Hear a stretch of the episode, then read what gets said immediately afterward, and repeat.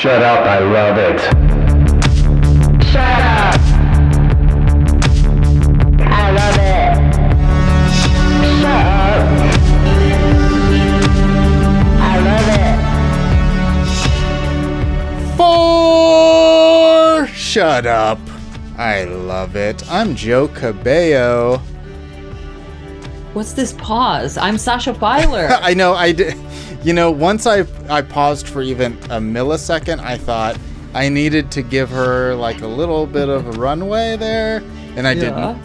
But we're a little rusty. We're a little rusty. I'm going to throw back the curtain. You and I are a little rusty. I don't even know if you were alive. I don't look alive. Let's just be honest. Are you okay? But who are we? It doesn't matter who we are, actually. Where are we, Joe? What is this podcast? What is it? Shut Up, I Love It. It's the podcast. And this is a podcast where we bring on a special guest to talk about something they love with a capital L, capital O, capital V, capital E.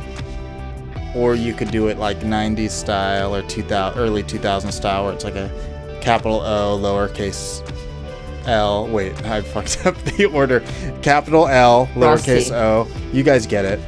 I don't need to go into all of it. But you know, the world might think it's misunderstood, hated, unknown, anything like that as well. But this person loves it. And that's so what I love about it. So the world is wrong. Yeah, and the world is wrong, and the person is right. And so today's person in the epicenter of the storm is a writer and data/data nerd. Ooh. Also, I want to add maybe like both. I'd put both on my resume. Can I also add like a father? Like, I feel like that's important. And currently he's helping launching a writer-owned studio. Welcome, Ryan Christensen. I love it. Hey, thanks for having me. What a resume. Welcome. Weighted in gold. They should actually put our U.S. currency on the Ryan's resume standard, not the gold standard, because that's a heavy one. It's as made up and chaotic as our currency currently is, so... It would work. I'll talk to Biden about it. Yeah. Ryan, first of all, before we get into all of that, how's fatherhood? Fatherhood's great. I like it a lot more than I thought I would. I mean, you never know how you're going to respond. No. But it's a game changer. Like, being a dad's one of the coolest things on the planet. She is incredibly sick right now. She ate something that was probably expired. And toddlers and expired food do not mix. It's just been epic the last day. So, yeah. Humans and expired food in general is not a great combo unless, I don't know, their stomachs are made of. Okay, how old is she now? She's 18 months old, year and a half. Okay, 18 months, year and a half. Wow. Yeah. Walking, wonderful. Talking, driving, the whole thing. Yeah, crazy. Oh, my God. So crazy. Graduates comes at us from with Princeton. Words. Yeah, she starts Princeton in the fall. I don't know how I'm going to pay for it, but we'll figure it out. We'll get there. Thought I'd have more time to save up, but that's what it is. And to help you save this money, what are you here to talk about? I assume you do the thing we're going to talk about for money. I don't know. Let's find out. To help you save, I was like, we're not paying the guests, right? I was going to say. When's the check come? We're talking golf today. Golf is, I think, one of the most polarizing topics on the planet, depending on who you talk to. It's hot. Wow. It's glowing. It's glowing. For such a traditionally old guy sport, you know, it's really a heated debate. So we're talking about traditional Tiger Woods golf. Is that what we're talking about here? Yeah, I think we could talk about golf as a lifestyle, okay? Because I think there's a lot of misconceptions around golf, and we're talking about things we love, right? Like, I think I love to hate golf, and I think that's true of everybody who plays the game of golf. I don't think there's a single person who properly likes playing golf. They like thinking about the round of golf they just played. And it's very fascinating. Wow, what a strong angle. Yeah, I feel like you said hello, and then before you even said the next word, a bomb exploded everywhere in front of us, and now I'm looking at the wreckage, and everywhere there's something to check out and figure out. Like the family photos, right? Yeah. Yeah, and like old souvenirs from like trips that people taken to Guadalajara. I'm just talking about the wreckage. Exploded? Is it? Wow, your mind went so sad. Like, you immediately thought wreckage, and you're like, oh, dead families. Families whose lives have been upended immediately. And families with deep history together. Okay, but you've kind of laid so many onions to peel, for to use another metaphor, to move away from Sasha's violence. That dead family. Poor family, so many layers of these onions, so I'm assuming we're not talking about necessarily watching golf. You're talking about the lifestyle is kind of of playing. I mean, I think I think watching golf falls into the lifestyle. But another bomb? You just killed another family, another Ryan. We just I'm just slaughtering families left and right. It's just a weird place to be, the golf business, the golf world. So my background, I was a full-on golf bum for like a decade. So I worked at a little mom and pop's golf shop, making just enough money to feed myself and pay for golf. And that was it. Is it very expensive at the level you were at? It can be. It's funny. It's like being famous. Like, the more you play and the better you are, the less you pay for. Right. So, like, I got stuff for free constantly. Equipment and balls and clothes. And when you have, like, no money and you're bringing in no money in your job, like, having a company be like, here's a bunch of clothes. Super. Yeah. It's a nice thing about being a dude who doesn't care about fashion, especially in my 20s. I was just golf attire 24 hours a day, 7 days a week. I would wear golf attire now. Anybody give it to me for free, I would wear it. Yeah, it's not terrible. I mean, I think there's a range of it, but yeah, it's incredibly comfortable. The tin cup, old 90s style of pleated, khaki pants and like thick cotton shirts, those are gone. It's very high-tech fabrics, very lightweight. Water, it's like Lululemon. Very wicking, yeah, you gotta I love water. A good quick So okay, just before we keep going, I want to know, this is like a question I've been wondering my entire life, right?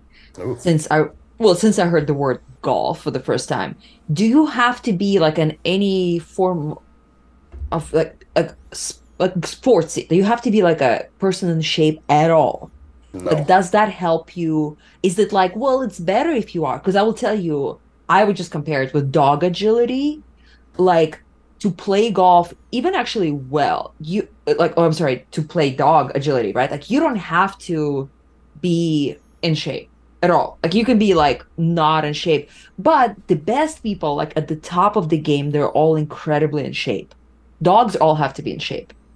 So that's just what I know in terms of dog agility. Now, in terms of golf, does it help somebody if they're ripped, working out, got those strong core muscles at all?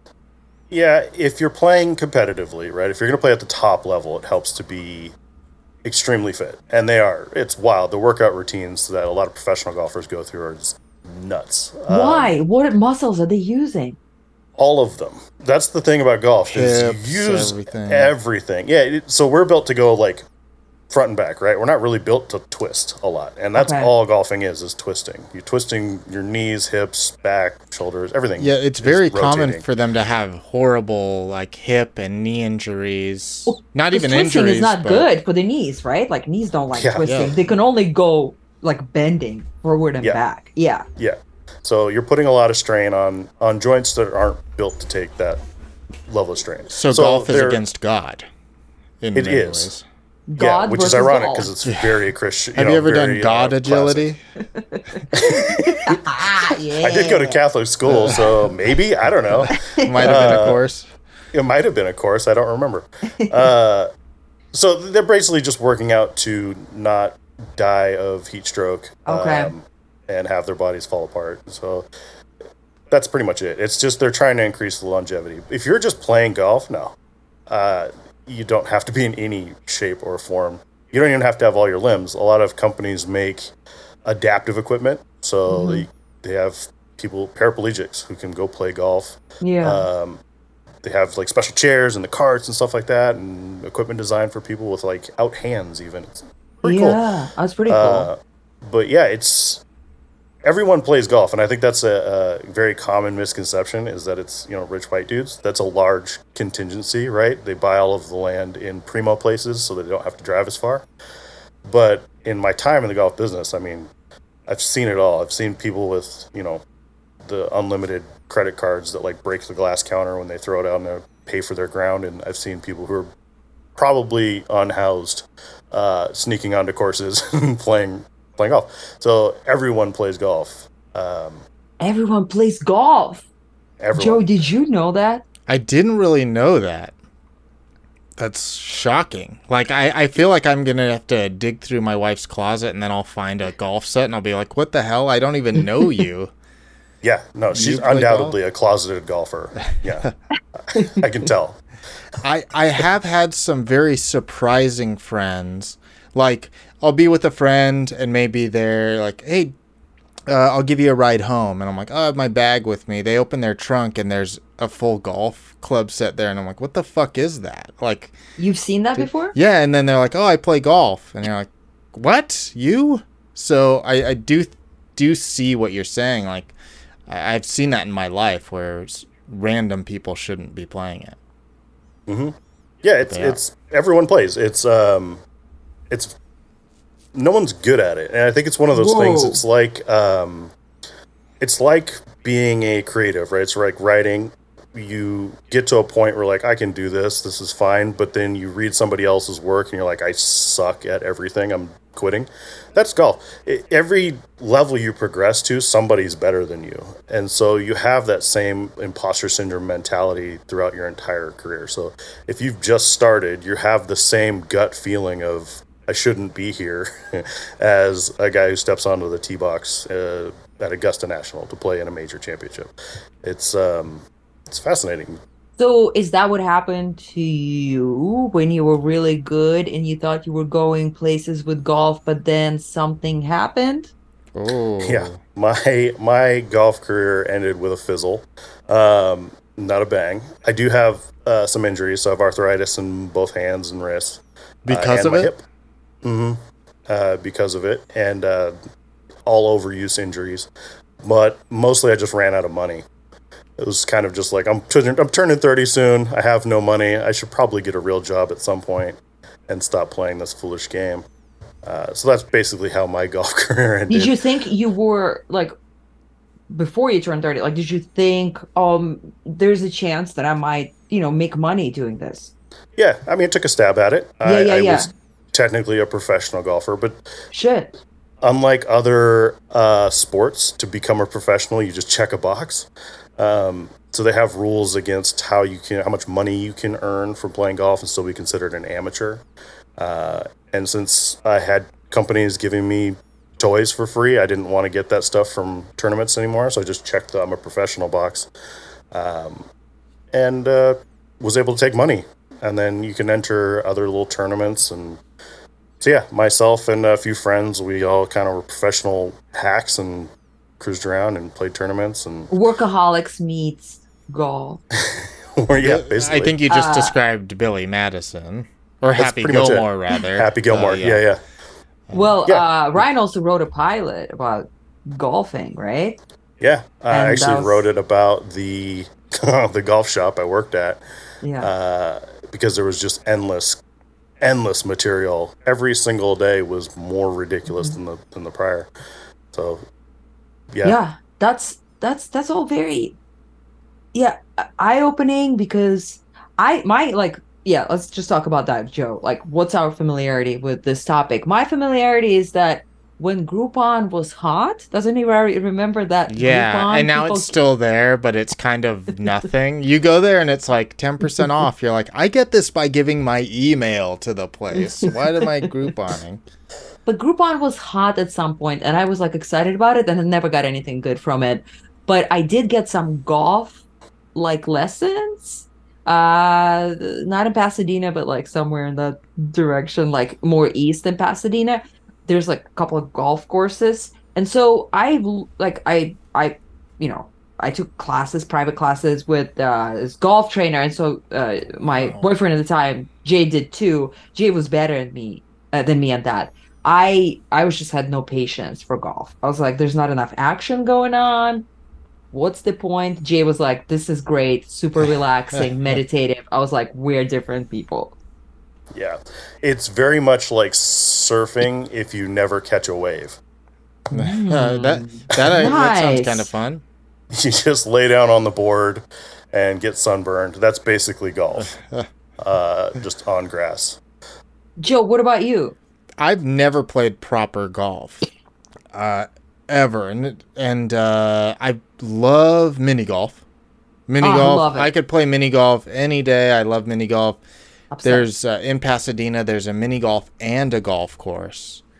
That are really close to me. I take my dogs on walks on the trail near there, and I'll go do mini golf there. But there's even a putting range, a driving range, and a straight up big, very bad golfing course. Like, you know, it is not the rich white guy golfing course. But I've never, ever done it. But I love mini golf. And I've just, as much as I love mini golf, I don't think I'd ever be...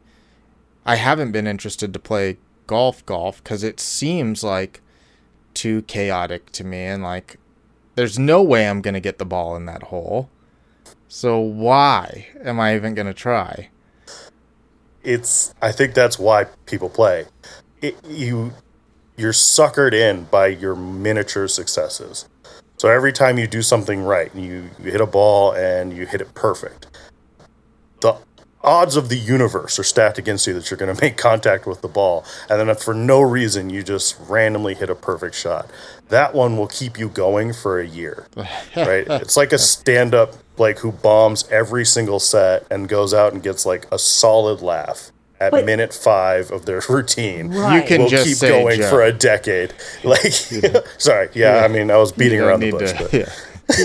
But that feels to me not enough reward, right? Like I feel like we need intermittent reinforcement to be like still trying to achieve something. Like, I don't know why, but like once in a while I do it really well and we just keep going. That's what improv is actually, I feel like. It's just intermittent, very intermittent reinforcement.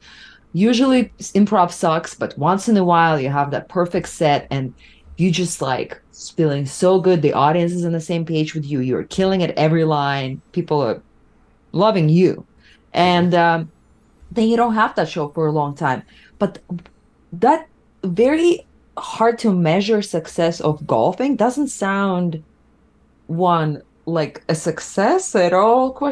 And two, that it happens often enough to be called intermittent reinforcement, because it's such a like forgotten event at that point when you come again to this. You have to be a little delusional, because it is that few and far between, right? I know people who've been playing for 30 years who have never broken 100. What does that mean? 100 shots. So that's the number of shots they take per round. So a touring professional is going to be around 70-ish shots. And it's weird. The goal of the game is to play the least amount of the game. Right. I did hear that before. I know. I'm a complete, like, zero knowledge about golf. Because it's backwards, so like you're breaking 100 reverse bowling. Correct. A perfect game is like, you can't take 18 shots, right? The course is too long. But if you could just slam dunk every tee shot, challenge like accepted. I'm gonna take 18. That's all it takes sometimes, right? I was bored. I was cooking. I used to run kitchens. I was burning out super hard. I needed something to do. I was on a flight to California, and I grabbed a Golf Digest because that's what you do. And I saw that they used to have like the distances a certain pro would hit each club. I had randomly been at a driving range with a good friend of mine and was hitting it nowhere, as you do when you suck at golf. And so I see these numbers these guys are hitting. I'm like, that's what I have to do. I have to hit the ball as far as that guy does. That's what's going to keep me going. And so for the first year I was playing golf, I was just trying to hit the ball as far as the dude in the magazine. It was a weird pursuit, but it was like therapy, right? I was out there in your little. We don't have grass ranges up here in the Northwest because it's too wet all the time. So there's little 3-foot by 3-foot squares of foam rubber with like AstroTurf on top. Mm. Just in that little 3x3 world, lost in my thoughts, processing burning out of the restaurant business, something I thought I was going to do for the rest of my life. But, you know, that wasn't happening.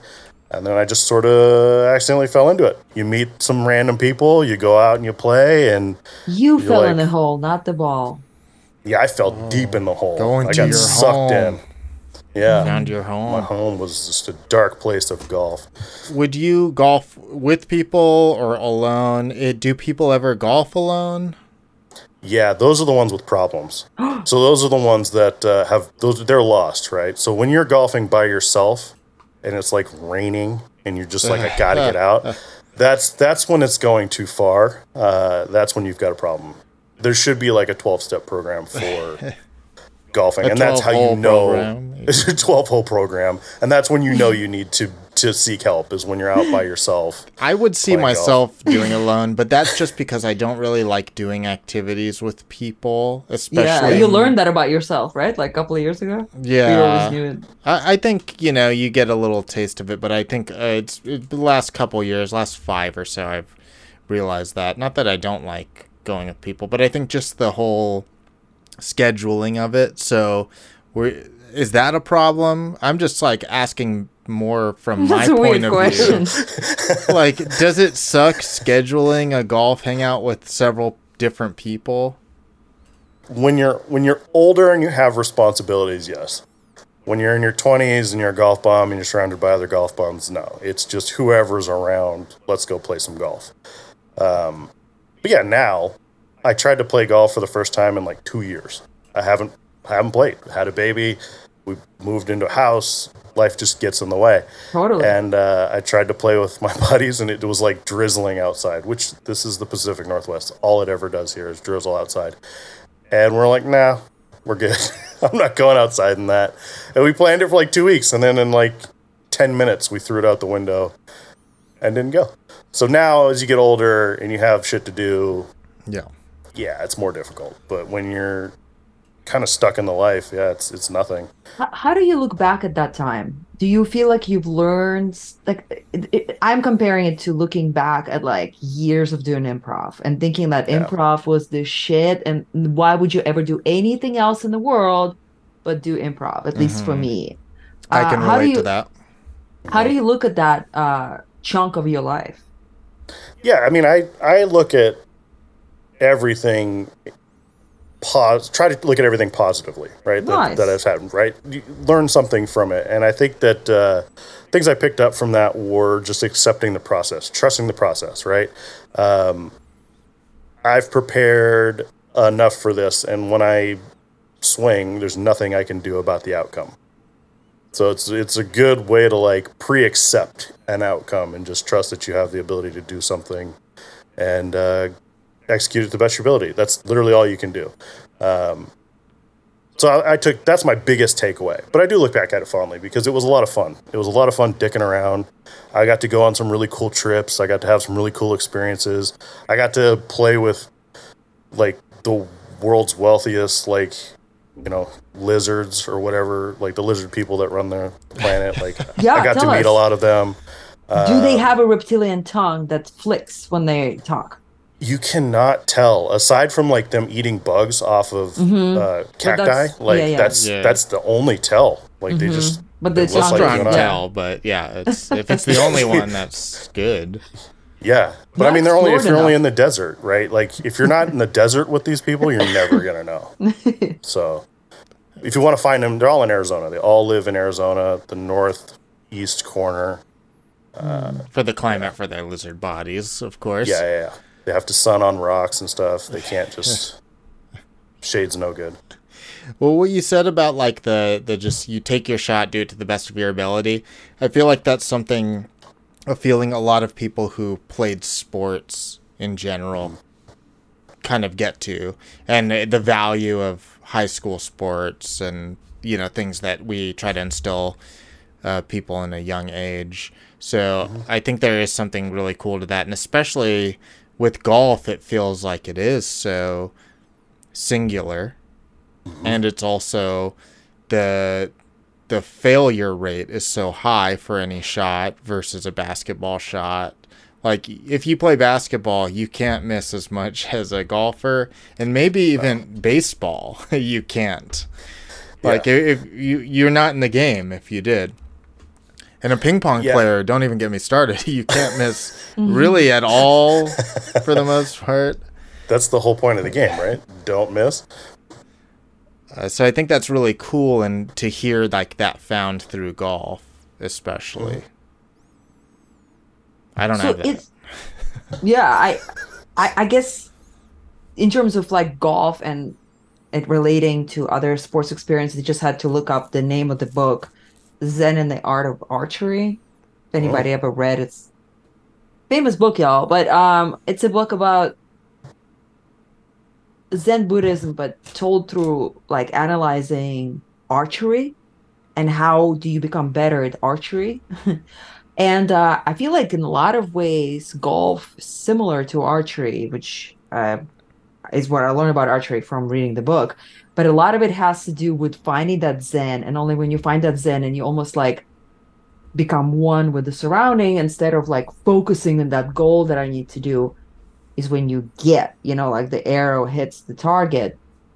And I wonder if there's something spiritual or magical, whatever the word you want to use, is in that getting like the good shot in golf, or whatever it's called, the proper term. Yeah, I mean, there has to be, right? They based a character in Caddyshack around that, right? Ty Webb. I gotta watch Caddyshack. Have you not seen it? I never seen it. We're waiting for a guest to bring it on. Well, it's a popular movie, though, right? But quite forgotten popular, could be described as forgotten. There you go. Yeah, it's, I think, a generational thing, right? If you play golf, you have to watch it. It's required. My wife just watched it. She was sick a month ago and was stuck in bed and had nothing to do and put Caddyshack on, and she was like, this movie sucks. Did she eat expired food? That's my only question. Yeah, your food might be an issue if she did. I would immediately look into that. No.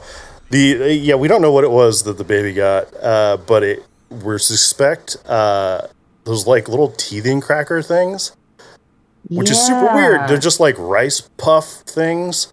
They have the shortest shelf life in the world. They're basically fresh fruit, apparently. We didn't know. So, lesson learned. Good to know. This is my future, so it's good to know. Caddyshack, I keep hearing that it's good. Your wife saying she doesn't want to watch it makes me be like, no, I wait for a Shut Up, I Love It guest to bring it up. Wait until it's required.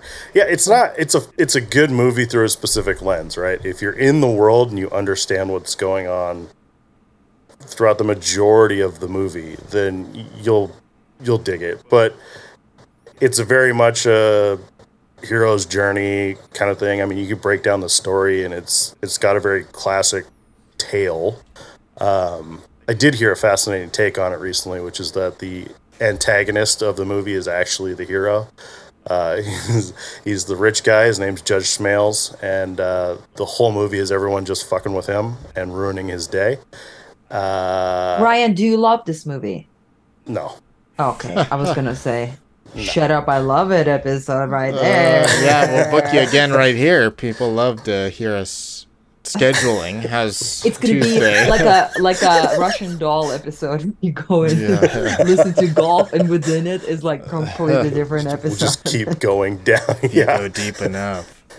So we've talked a lot about a jelly, but let's get to the peanut butter side of the sandwich. You did say that you love to hate golf. Yep. And I've only heard love, admiration, and lust, even. But I won't even get into too much of that. But that's what I've heard. So what is this loving to hate it? So I think I think we've kind of touched on it briefly, right? That delayed satisfaction, right? When you hit a good shot, you can literally go years before you hit one again that feels the same, and yet you keep going. Every shot you hit in between is miserable. Oh. Like you just hurts your soul. Hurts deeply. I mean, and physically, if it's cold outside and rainy, these are metal clubs with metal sticks in them, and you're hitting a hard ball in the ground. Like your hands will hurt. Everything hurt. Yeah, you don't feel good. It's not a relaxing sport. You don't end the day and you're like, oh, I'm great. I want to go grocery shopping now. You just want to go lay down or go into a hot tub and kind of forget that you just wasted your whole day playing this game you hate. And you keep doing it over and over again. I had recently, because this is at odds. What you just said is at odds with like the surfing analogy you had used, which made it sound... Like surfers, they're very happy after their daily activity. But I'd watched a video of this woman getting berated by her husband because she was forcing him to make the jalapeno poppers he wanted to eat while they watched a football game. And it was something he was upset because he came home late because he was golfing. And he's being really rude about it because he's kind of acting like... you know, entitled that she should have to make these. And at the end of the video, it's kind of revealed that she had gone to chemo earlier in the day. Where he was even like... What is this video show? It's just a video. It's just a video I watch from time to time. Does it come in like what really matters? Yeah. Or does it come in like the chemo newsletter you subscribe to? I jerk off to it. Okay, that makes sense. But it's just kind of like the ending is throwaway event where it's like, well, I had a doctor's appointment. It's like, I don't care if you had chemo. I need my jalapeno poppers. But now with what you're saying, I understand he played golf. His body was wrecked. He just wanted to sit in a hot tub, have his jalapeno poppers, and watch the game. No. And then they weren't there. I actually have more compassion for this terrible man because of you. And for that, I'll never forgive you. I'm glad I could be that. I could take you on that journey. I mean, he probably woke up at like 5 o'clock in the morning to go play a game with his buddies who also suck at golf. And they spent way too much money. Because it's like, you look up how much it costs to go play, and you're like, oh, $30, great. But then you get there, and you don't have any balls, and those are $50. And then you need to cart because you're out of shape, and you can't walk 8 miles with like a 30-pound backpack on. And that's like another $30. What does it end up being? It's all over the place. So it depends on where you go. It depends on how bad the course is, right? The one down the street from my house that we used to play all the time, it's a little dump. We call them goat tracks. So it's a little goat track down the street. It's like $30. They don't have carts. You just have to walk around. It's not a very big place. It's attached to a junior college. Not so even senior like, there's college. There's a major for that. Major for... How much does Larry David pay? Oh, way too much money. Money that doesn't even make sense. Oh. And it's probably part of the club, the country club he goes to, so there's other amenities. Hundreds of thousands. So typically like a Brentwood Country Club, Riviera, they're going to be a few $100,000 to join up front. So here's a wad of money to join. And then you have to pay your member dues, which can be tens of thousands of dollars depending on where you're going. And the junior college one, what? That's like $30. But like really ends up being... No, that one is like as cheap as you can play. That's probably like the one near my place is probably something similar to that. Yeah, it's like as cheap as you can go is probably about $30, $40. Most of the time, though, you're over $100, $100, $150 to go out and ruin your day. While your wife gets chemo. While your wife is dying of cancer, you're just dragging your ass around a course. Yeah, it's something that I talked to my stepdad about this recently, and we're not that far apart in age. We're like 20 years apart. But he's talking about like they can't go play basketball anymore, right? They all have too many like ailments, injuries. They're like, I'm not going to go run around on a basketball court. Nobody's interested in racquetball. Nobody wants to go bowling in the middle of the day. So they just kind of default to golf. None of them really want to do it. They can't play horse. They could probably play horse. I'll pitch horse to him. We didn't cover horse. You don't need to be fucking LeBron running across the court overnight. Play a half court slow game.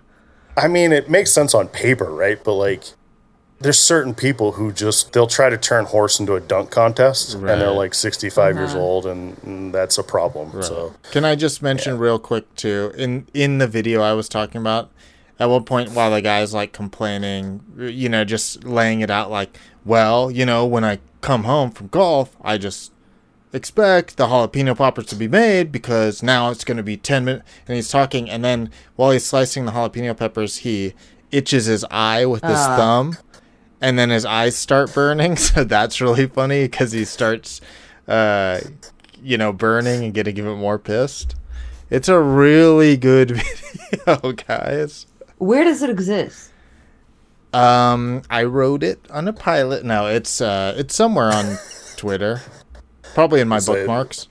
Is this one I think you should leave sketch? Like, that's what it feels like. Yeah. That's a good one.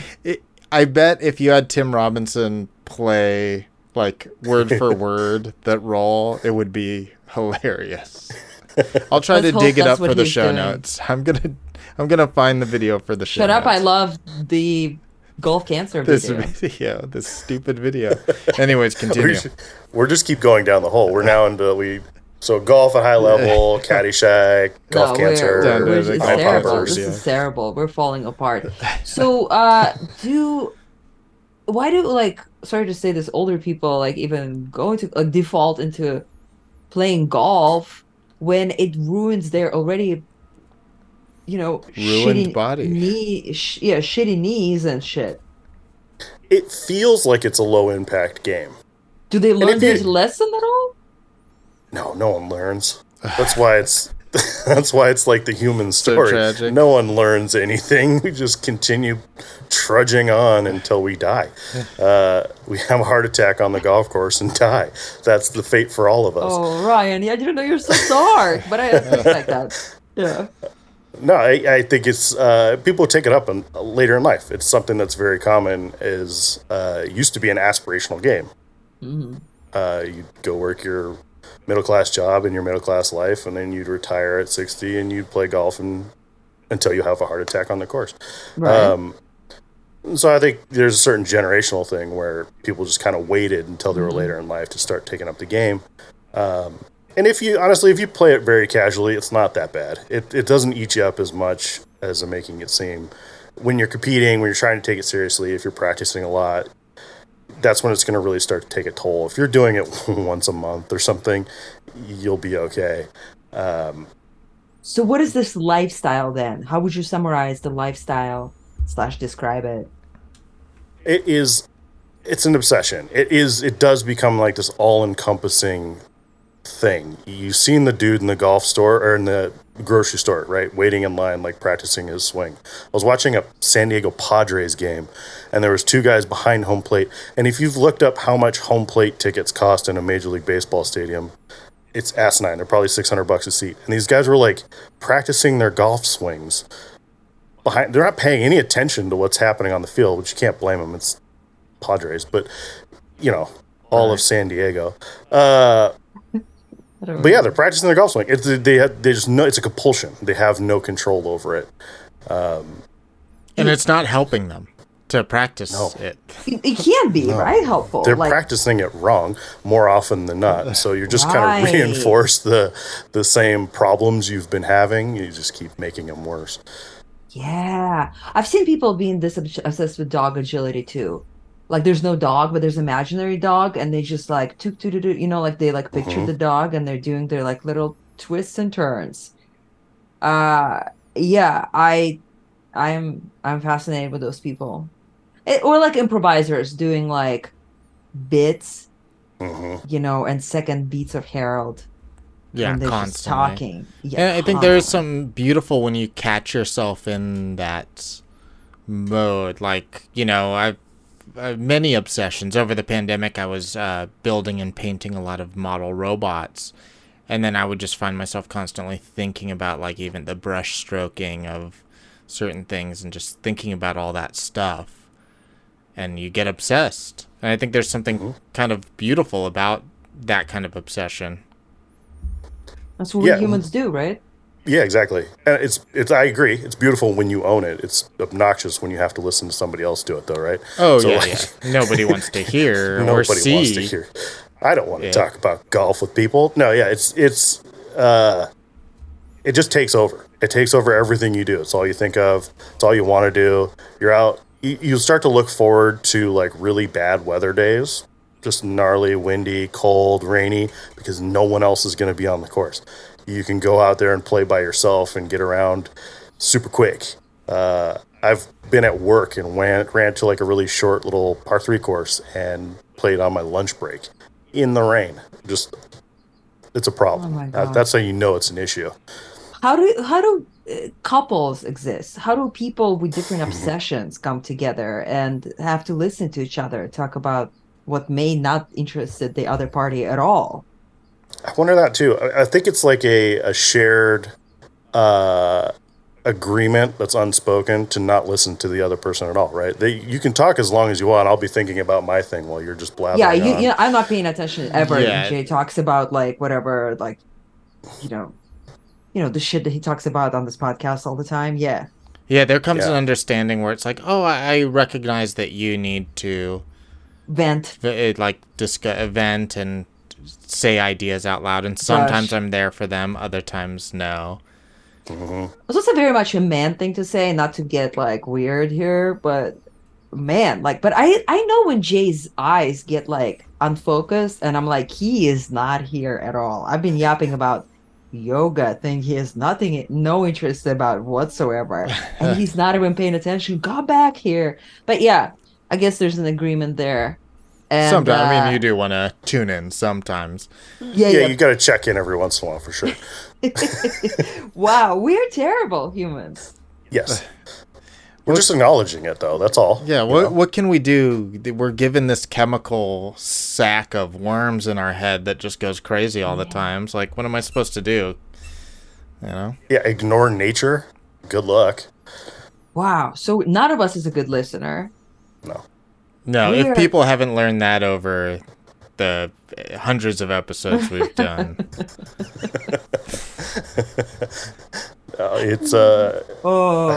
Golf brought us on such a plane of human existence. Mm-hmm. Wow. I think I personally think it's perfect time to talk about the ratings. What do you think? Joe? Yeah, ratings. I like ratings, and we know Ryan likes ratings as well. So I say we do. Can I just, before we get on the ratings, can I just ask, where does the data nerd fit into all this fucking business we've been talking about? Absolutely nowhere. I'm a data. It's data. I personally can't handle data. We probably could have done a whole podcast on just that topic. Shut up, I hate data. Shut up, I hate data. Data? No, data would be good. I would take that. Okay. Yeah, you add a little twist to it. That's fantastic. No, that's just what I do now. That's how I pay bills, is by making numbers crunched. And you fucking know how to do it. Yeah.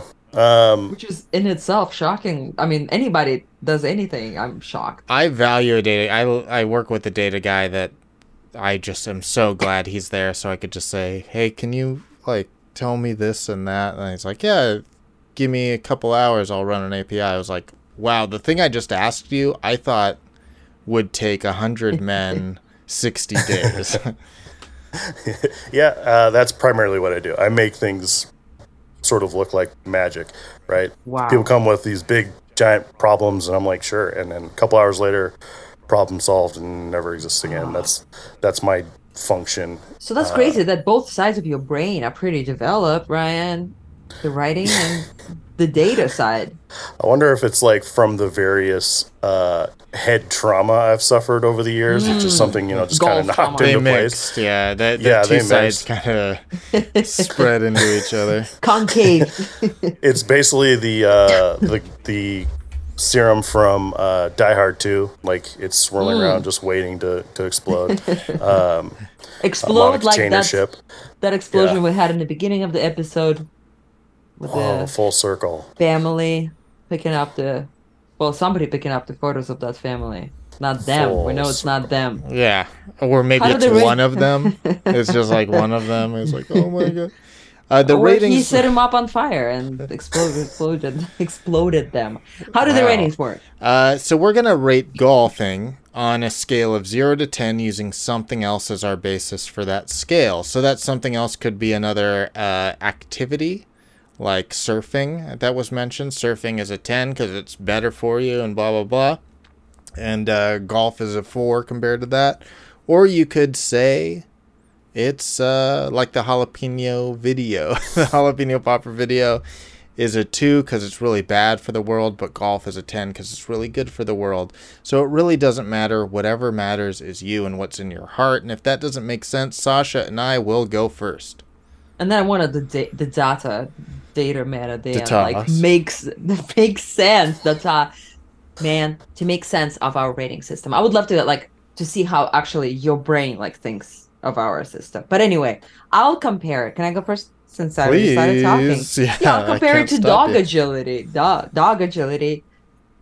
Unstoppable. I did it for 9 years, I think. I guess as long as my dog Spoon was being a champion, and that I did training with the second dog Shark. So it's a very interesting crowd, dog agility, at least in America. It's different from what I'm from my understanding is the crowd in Europe. In Europe, somehow you can make money and be an athlete and make money doing dog agility. And it's all these fit, youngish people who have I don't know, they run private courses online about dog agility and they compete in other countries with their border collies. It's crazy. It's a whole culture of people who earn money doing that shit. Here it's all white late middle-aged ladies, probably a lot of them Trump supporters. I'm just guessing, just putting it out there, but not all of them. And there's also exceptions too, but for the most part this is who does it. So it's a retirement sport, but I got into it. It was crazy. Every weekend I would go and do it. But I never fell in love with it. I always felt I do it because Spoon is good at it, my dog, and this is helping our human canine bond. So I had fun doing that, but I never got into the sport itself. So I'll give dog agility a 7 and golf that ruins your body. You fucking poor knees and it doesn't even make you feel good. I'll give it a 2. Joe, what about you? Wow. So I've recently this year got into lifting weights, going to the gym and lifting heavy, trying to continue increasing your lifting, getting into the science of lifting to figure out proper technique and proper chaining, still learning a lot.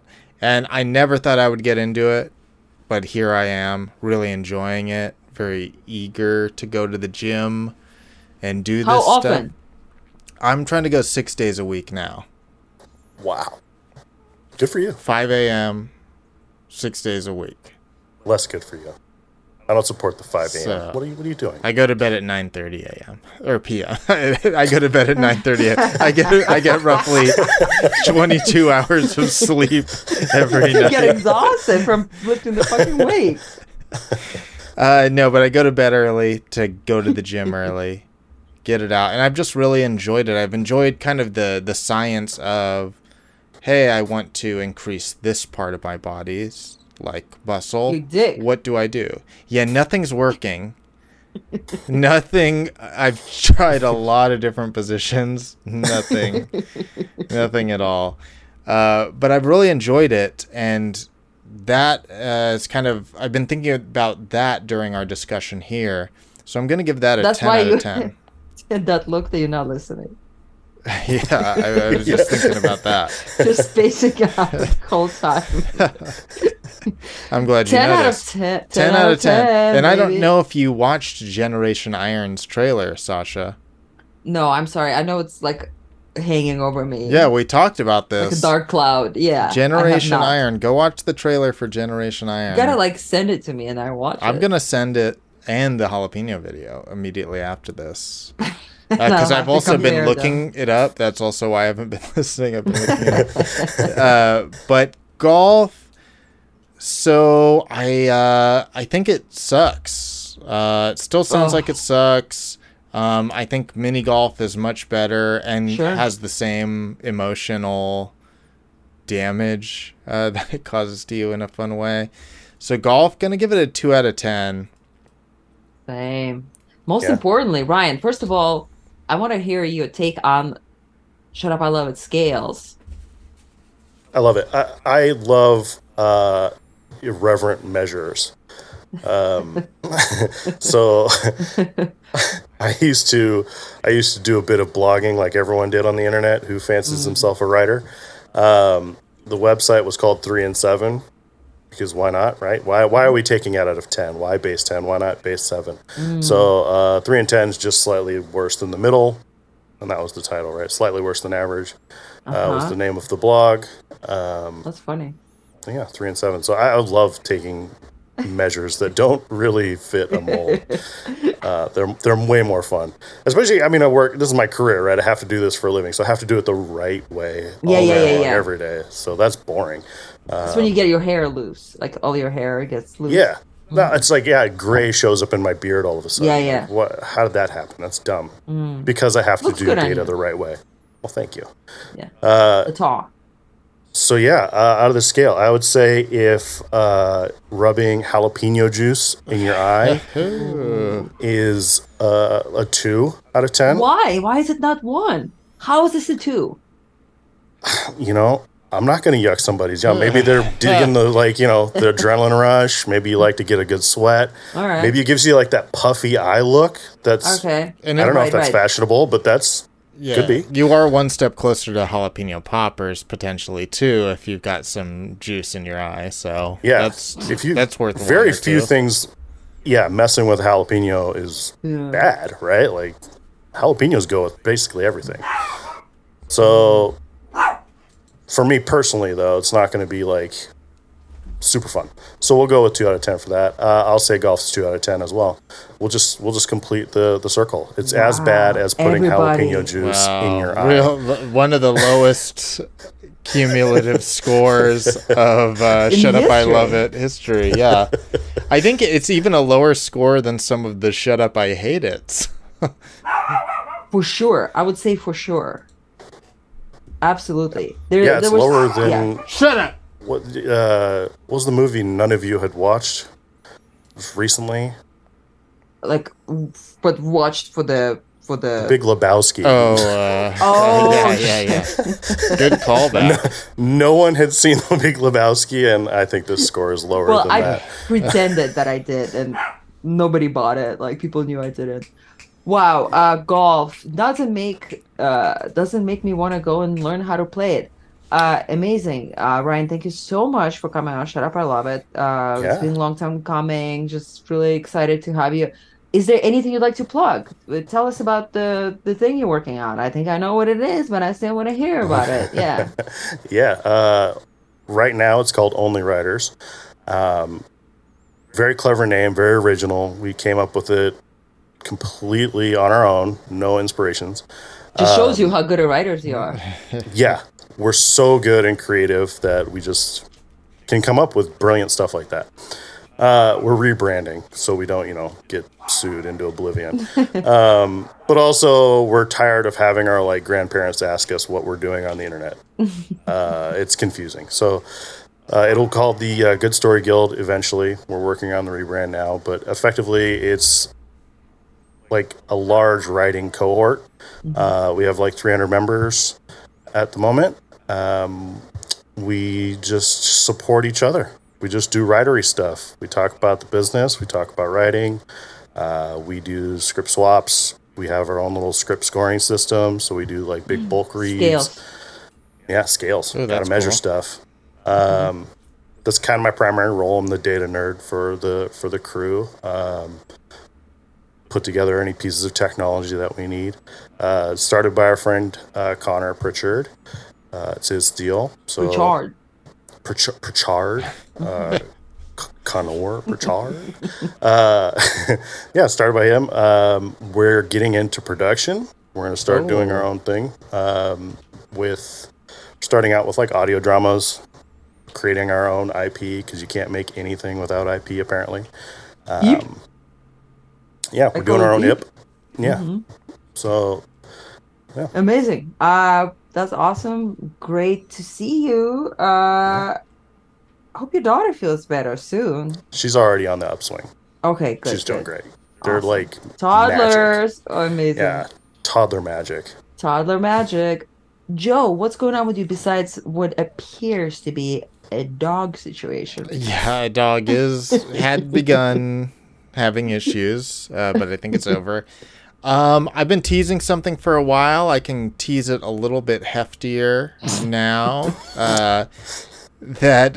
I'm starting a animated series on my YouTube channel called Robot Guy Teen Team.